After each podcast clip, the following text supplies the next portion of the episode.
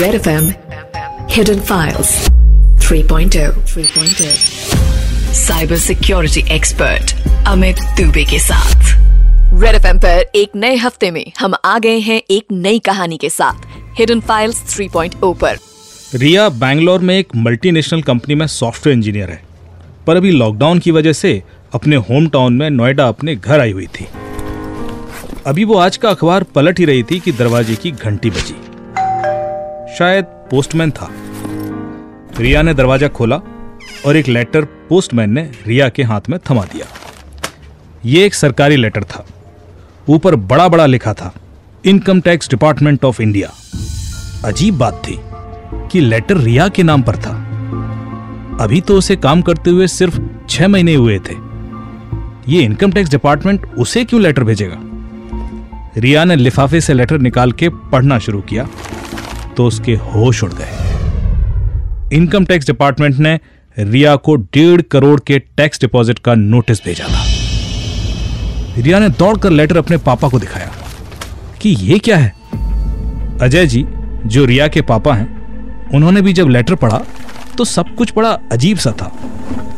उस लेटर के हिसाब से रिया की एक कंपनी मेरठ में चल रही है। ये कंपनी एक्सपोर्ट इंपोर्ट का काम करती है। और रिया उस कंपनी की सीईओ एंड मैनेजिंग डायरेक्टर थी। ये कंपनी तीन साल से चल रही थी और इस कंपनी पर करीब डेढ़ करोड़ का टैक्स बकाया था। डिफॉल्टर होने की वजह से रिया को कानूनी नोटिस आया था और 15 जुलाई को मेरठ के इनकम टैक्स ऑफ़िस में पेश होने के लिए कहा गया था और इस नोटिस को इग्नोर करने पर कड़ी कार्रवाई होने की धमकी भी थी। लेटर एक आईआरएस ऑफिसर के द्वारा भेजा गया था, जिसका नाम था अजीत धूमकेतु। अच्छी बात यह थी कि लेटर में उनके कॉन्टेक्ट नंबर्स भी दिए गए थे। मिडिल क्लास फैमिली जिन्हें बिज़नेस के बारे में कोई आइडिया नहीं और उनको अचानक इस तरह का एक नोटिस आ जाए तो पूरे घर में खलबली मचना नेचुरल था। अजय जी यही सोच रहे थे कि अब किया क्या जाए। उन्होंने तुरंत अपने एक वकील दोस्त गौरव को कॉल किया। उसने लेटर की एक स्कैन कॉपी मांगी। अजय जी ने भेज दी। गौरव ने कहा कि इस नोटिस का जवाब देना होगा और हमें अपना स्टैंड क्लियर करना होगा कि हमारा इस कंपनी से कोई लेना देना नहीं है और लॉकडाउन की वजह से अभी पेश होने में डिफिकल्टी होगी। ये बात भी क्लियर करनी होगी। अजय जी को लगा कि क्यों ना एक बार दिए गए नंबर पर ऑफिसर से भी बात कर ली जाए। हो सकता है वो मैटर समझ ले और नोटिस वापस ही ले ले। उन्होंने कुछ सोचते हुए अजीत धूमकेतु को फ़ोन लगाया। नमस्कार सर। मैं अजय शर्मा बोल रहा हूँ नोएडा से। वो आज मुझे आपके ऑफ़िस से एक नोटिस मिला है मेरी बेटी के नाम से। अजीत की कड़क आवाज़ आई। आप टैक्स डिफॉल्टर हैं। नहीं सर। हमारी तो ऐसी कोई कंपनी ही नहीं है।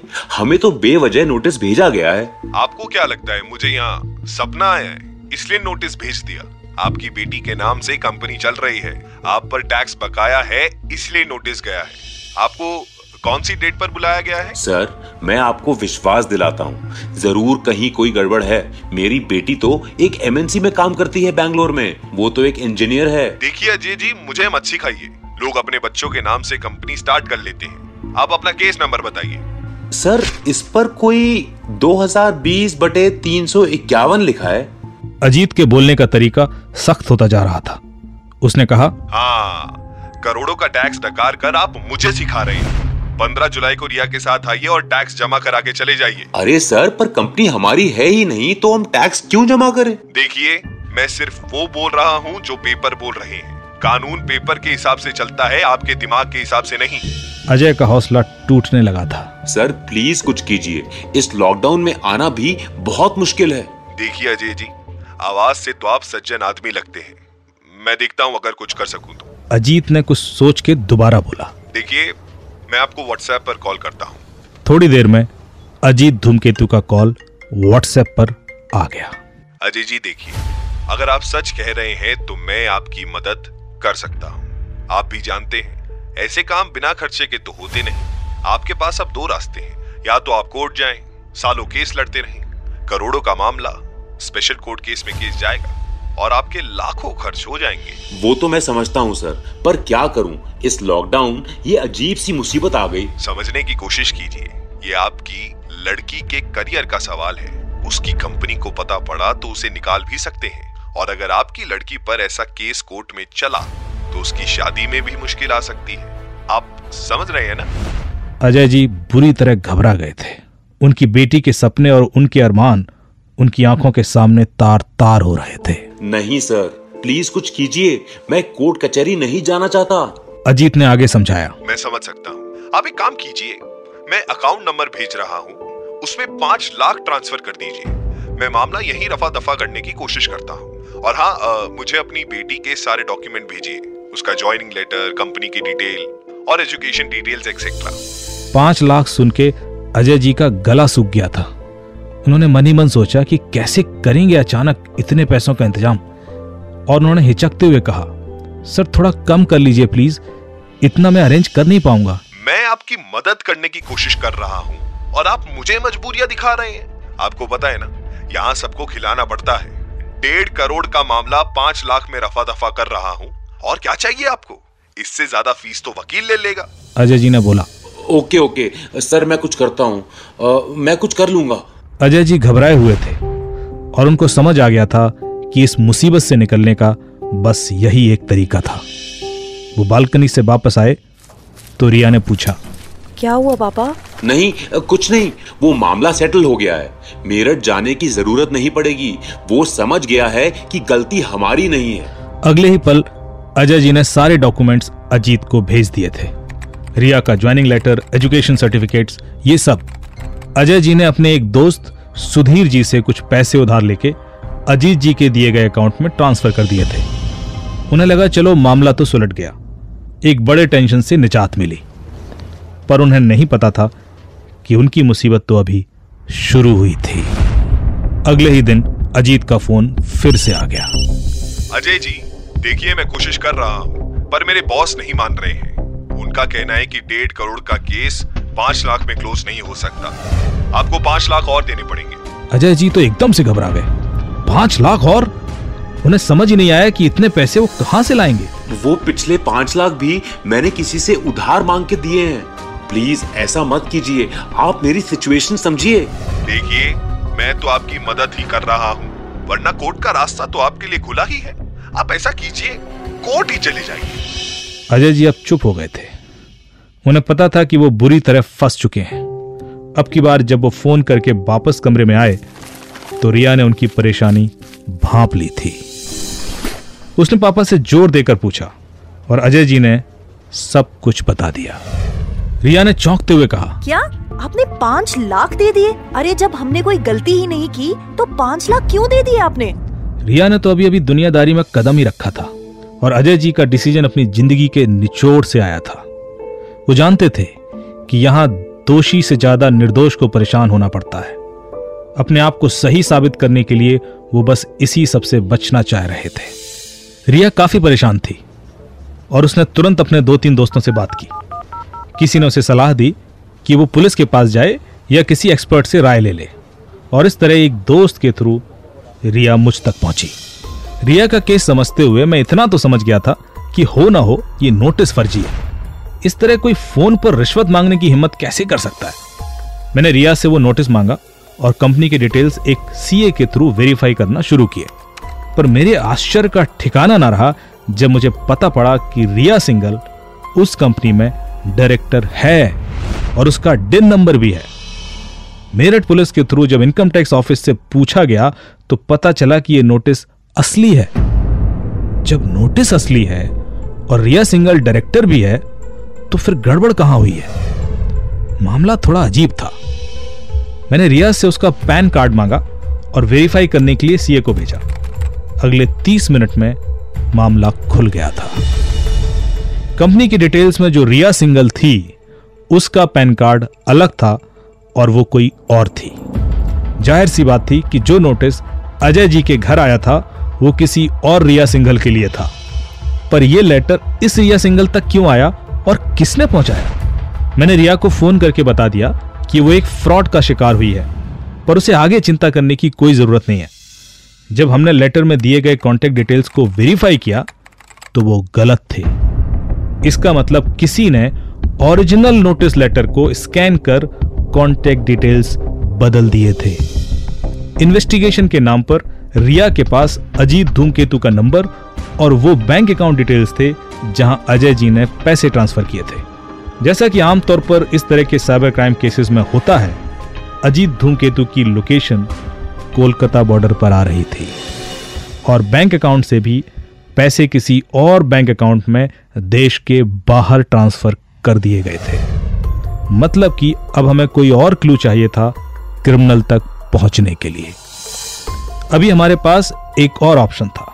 जो लेटर अजय जी को आया था, वो कुरियर कंपनी से आया था। मैंने जब उस कुरियर कंपनी से पता किया तो जानकारी मिली कि यह लेटर तो हापुड़ से कुरियर हुआ है। अब चौंकने की बारी हमारी थी, क्योंकि अगर असली क्रिमिनल कोलकाता में है तो हापुड़ में ये कौन उसका गैंग मेंबर है जिसने ये लेटर डिस्पैच किया था? इसका मतलब इस गैंग का कनेक्शन इन तीन लोकेशन से तो था ही। पहली लोकेशन कोलकाता जहाँ से फर्जी धूमकेतु कॉल कर रहा था। और दूसरी लोकेशन हापुड़, जो उसका कोई गैंग मेंबर था, जहाँ से कुरियर किया गया था। और तीसरी लोकेशन मेरठ, जो कि इनकम टैक्स डिपार्टमेंट से कनेक्टेड था और वहाँ से ये जानकारी निकाल रहा था। ये लोग काफ़ी स्मार्टली प्ले कर रहे थे। ये लोग इनकम टैक्स डिपार्टमेंट से ये पता कर लेते थे कि किन किन कंपनीज़ को नोटिस गए हैं। उस नोटिस की एक स्कैन कॉपी बनाकर ये उसमें कॉन्टेक्ट डिटेल्स एडिट कर देते थे। फिर उसमें मिलते जुलते नाम वालों के एड्रेस पर यह नोटिस भेज दिया जाता था। Indeed a very smart move इस तरह आधा सच और आधा झूठ मिला के ये ऐसा भ्रमजाल पैदा कर देते थे कि सामने वाले उसमें फंस जाते थे। अब ये कड़ी खुल सकती थी तो सिर्फ़ मेरठ के उस सरकारी ऑफ़िस से।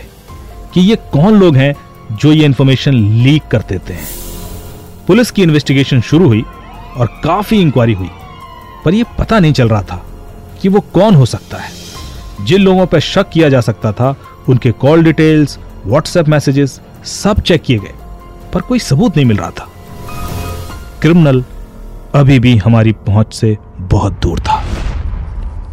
इसी दौरान मैं एक शाम SP cyber crime UP police Triveni ji से इस केस को डिस्कस कर रहा था। तो उन्होंने एक कमाल की बात कही। उन्होंने मुझसे पूछा, ध्यान से सोचो कि यह इंफॉर्मेशन किस किस के पास थी। मैंने कहा इनकम टैक्स डिपार्टमेंट के पास ओरिजिनल रिया सिंगल के पास, जिनके नाम नोटिस था।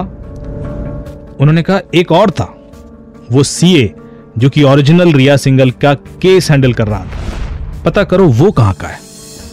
मैंने चौंकते हुए कहा, वो क्यों इंफॉर्मेशन लीक करेगा? उन्होंने कहा यहाँ पैसे के लिए कोई कुछ भी करता है। जब पुलिस ने उस डायरेक्शन में इन्वेस्टिगेशन किया तो पता पड़ा कि ये सीए तो हापुड़ का रहने वाला है और फिर एक एक कर तार खुलने शुरू हो गए। असली रिया सिंगल के सीए ने ही ये इंफॉर्मेशन लीक कर एक साइबर क्रिमिनल गैंग के थ्रू पैसा कमाने का यह षड्यंत्र रचा था। सीए को हिरासत में ले लिया गया और थैंकफुली रिया के पिता अजय जी के पैसे भी रिकवर कर लिए गए।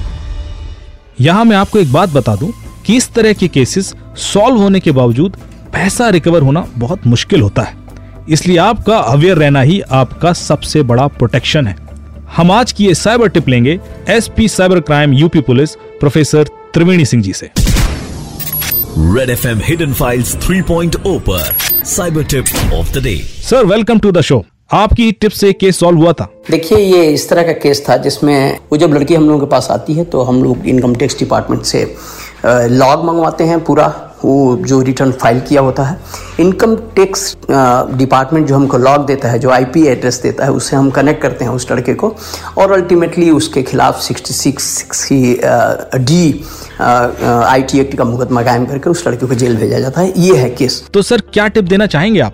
Uh, मेरा टिप्स ये है कि कभी भी अपना इनकम टैक्स जिस यूज़र आई और पासवर्ड से आप रिटर्न फ़ाइल करते हैं वो किसी से ना शेयर करें। टू फैक्टर ऑथेंटिकेशन लगाए। और दूसरी चीज़ ये है कि कभी भी अपना पैन या इस तरह का डेट ऑफ़ बर्थ, इस तरह की चीज़ें शेयर ना करें। क्योंकि इन्हीं सब इन्फॉर्मेशन के थ्रू आपके इनकम टैक्स रिटर्न में कोई भी आदमी कोई चेंज ला सकता है या नया रिटर्न फ़ाइल कर सकता है और आप मुसीबत में आ सकते हैं। अगर किसी को इनकम टैक्स रिटर्न फ़ाइल करते वक्त जो आप यूज़र आईडी पासवर्ड यूज़ करते हैं, इसकी जानकारी है तो एक ऑथेंटिकेशन के लिए ओटीपी जाता है, आधार ऑथेंटिकेशन के लिए आपके मोबाइल नंबर पे ओटीपी जाता है। अगर वो ओटीपी आपको मिल गया तो आप किसी का भी रिटर्न फ़ाइल कर सकते हैं। जब आप रिटर्न फ़ाइल करेंगे तो वो रिटर्न आप कितना भी इन्फ्लेटेड फ़ाइल कर दीजिए। तो मैं सबको कहता हूँ कि दो चीज़ें ध्यान दीजिए। अपना यूज़र आईडी पासवर्ड कभी भी किसी से शेयर मत कीजिए, जो इनकम टैक्स रिटर्न फ़ाइल करते वक्त आप यूज़ करते हैं। और दूसरा, अगर आधार ऑथेंटिकेशन के लिए कोई ओटीपी आता है तो जो आपके एस आते हैं एग्जैक्टली exactly आपको रीड करना चाहिए कि एस एम कहाँ से आ रहे हैं। कहीं ऐसा तो नहीं कि यू आई से आ रहे हैं, आधार ऑथेंटिकेशन के लिए आ रहा है तो कभी भी अपना किसी भी सूरत में अपना ओ टी पी न शेयर करिए। अदरवाइज़ आप किसी बड़े हादसे के शिकार हो सकते हैं। धन्यवाद। Thank you so much sir बहुत बहुत धन्यवाद आपका और आप सभी लोगों का भी। थैंक यू हमारे शो को इतना प्यार देने के लिए। हम आपसे मिलेंगे कल। तब तक के लिए स्टे सेफ़ स्टे अलर्ट बजाते रहो। Red F M hidden files 3.0 3.0 cyber security expert Amit Dubey के साथ